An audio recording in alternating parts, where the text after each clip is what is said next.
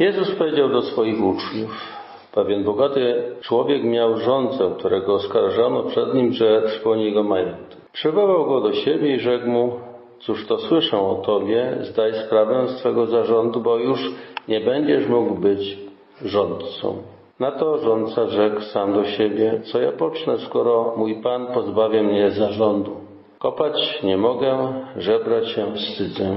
Wiem, co uczynię, żeby mnie ludzie przyjęli do swoich domów, gdy będę usunięty z zarządu.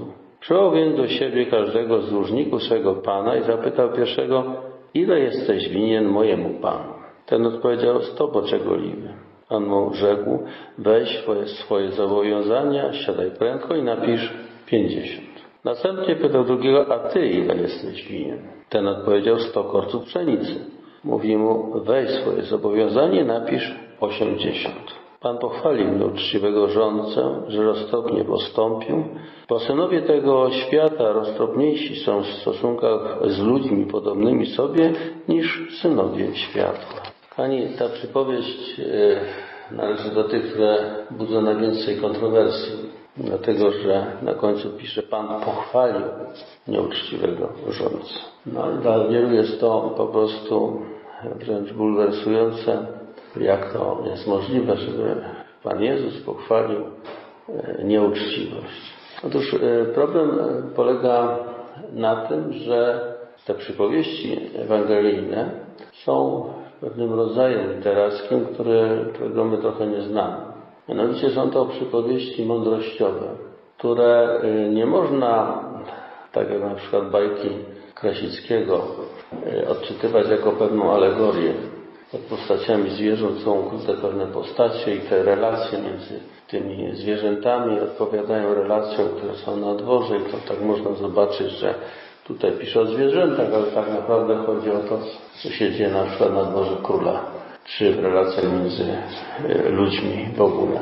Tu nie, nie można stosować takiej metody alegorycznej. Przypowieści, które Pan Jezus mówi, i zresztą nie tylko przypowieści, ale szereg wypowiedzi, szczególnie tych takich radykalnych, jest taka zasada interpretacyjna, że one mają tylko jeden punkt porównawczy. Tylko chodzi o jedną rzecz, jedną sprawę w tej całej przypowieści. Nie można w całości przenosić na, powiedzmy, rozważania jakieś moralne czy inne.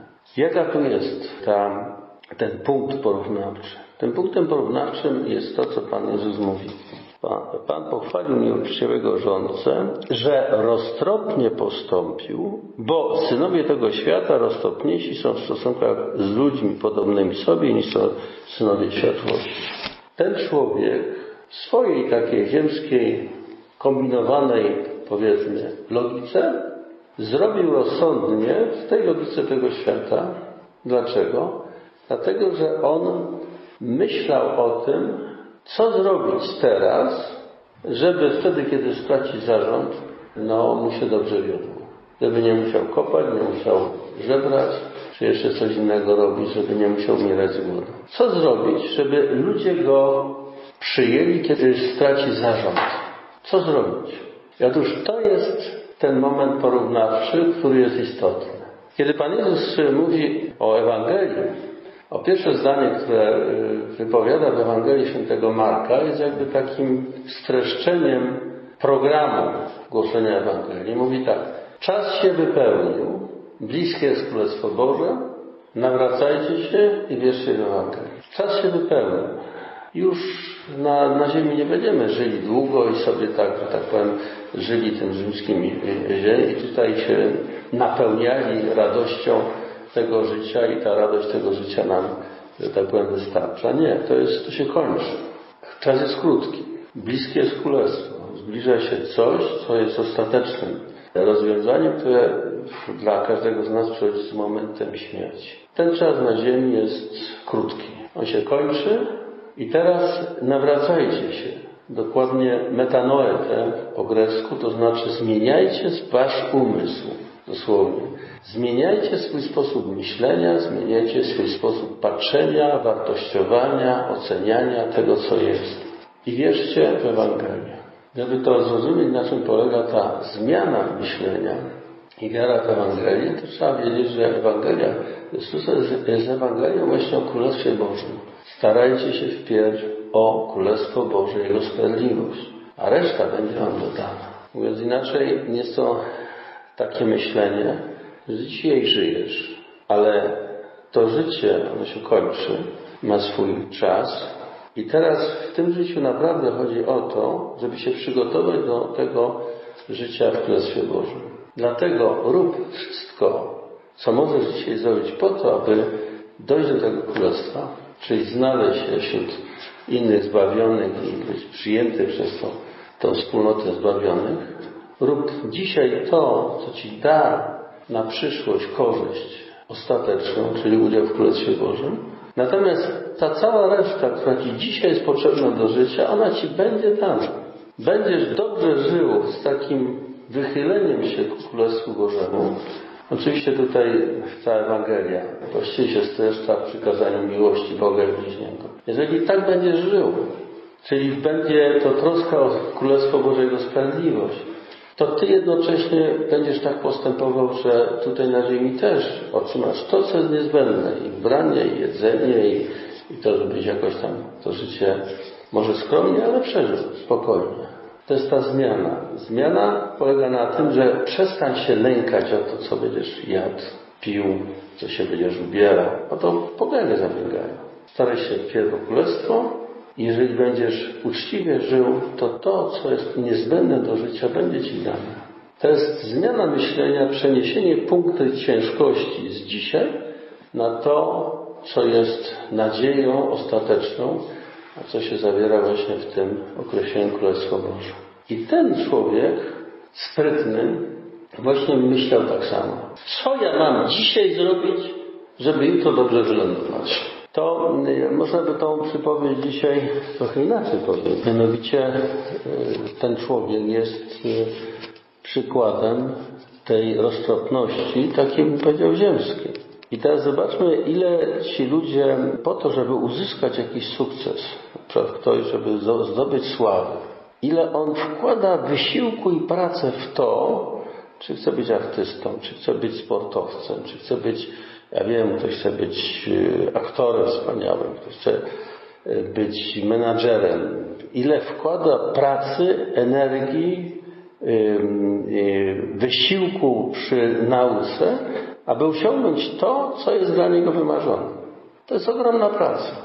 Jaka dyscyplina? Sportowcy na przykład, jaką podejmują dyscyplinę życia, jak muszą mieć wszystko zorganizowane, ile treningów, ile wysiłku, jaka, jakie jedzenie, nie więcej i tylko taki rodzaj, a nie inny i tak dalej. Ile muszą sobie odmawiać, ile muszą od siebie wymagać, żeby osiągnąć to, co tutaj jest na ziemi sukcesem. A też ich myślenie jest takie, że myślą o tym sukcesie, o tym finale, e, zdobyciu medalu, czy, czy jakieś tam sławy, czy stanowiska, cokolwiek by to było. Nie? Ile wkładają energii, cały czas myśląc i marząc yy, i myśląc o tym celu. Po to, żeby uzyskać ten cel, ile wysiłku wkładają. I teraz to, słuchajmy to zdanie. Pan pochwalił szczęściego rządcę, że roztropnie postąpił, bo synowie tego świata roztropniejsi są w stosunkach z ludźmi podobnymi sobie niż synowie światłości. Ludzie, którzy mówią, że dla nich najważniejszy jest Bóg i Królestwo Boże, to trzeba sobie powiedzieć, no dobrze, a ile wysiłku włożyłeś to, żeby to osiągnąć? No ile? Porównaj się z tym sportowcem, porównaj się z tym człowiekiem, który chce robić karierę no, aktorską czy, czy, czy artystyczną, ile pracy włożyłeś, ile oni wkładają pracę, a ty ile energii włożyłeś po to, żeby osiągnąć Królestwo Boże. Rozumiecie? To jest właśnie tak, zobaczcie. Ci ludzie po to, żeby uzyskać e, tutaj znanie i sławę i osiągnąć sukces, ile mają energii i pracy w to wkładają, a ile ludzie, którzy niby chcą zdobyć coś, co jest o wiele więcej warte niż ten sukces chwilowy, na przykład zdobycie medalu. Już to za chwilę przestanie mieć wartość. Poza tym no już zupełnie ze śmiercią w ogóle się kończy to wszystko. Bo jeszcze można chodzić w jakimś takim poczuciu, że się było tam mistrzem świata na przykład. I to się kończy. A ty, chcąc uzyskać, osiągnąć Królestwo Boże, No jaki jest swój wysiłek? To jest przypowieść, która tak naprawdę jest adresowana do wszystkich ludzi, którzy uważają się za wierzących. Pan Jezus chce pokazać, jak ta wiara jest słaba. Bo w innym miejscu, gdyby wasza wiara była jak ziarnko gorczycy, takie najmniejsze ziarenko, tak ledwo dostrzegalne, ziarenko, gdyby była taka, to byście powiedzieli tej górze przesunąć się do, do morza, to się przesunie. I w zestawieniu właśnie z tymi ludźmi, którzy dążą do takich tylko ziemskich sukcesów, w momencie, kiedy mówimy o, o pragnieniu osiągnięcia Królestwa Bożego, no jest to po prostu żenujące.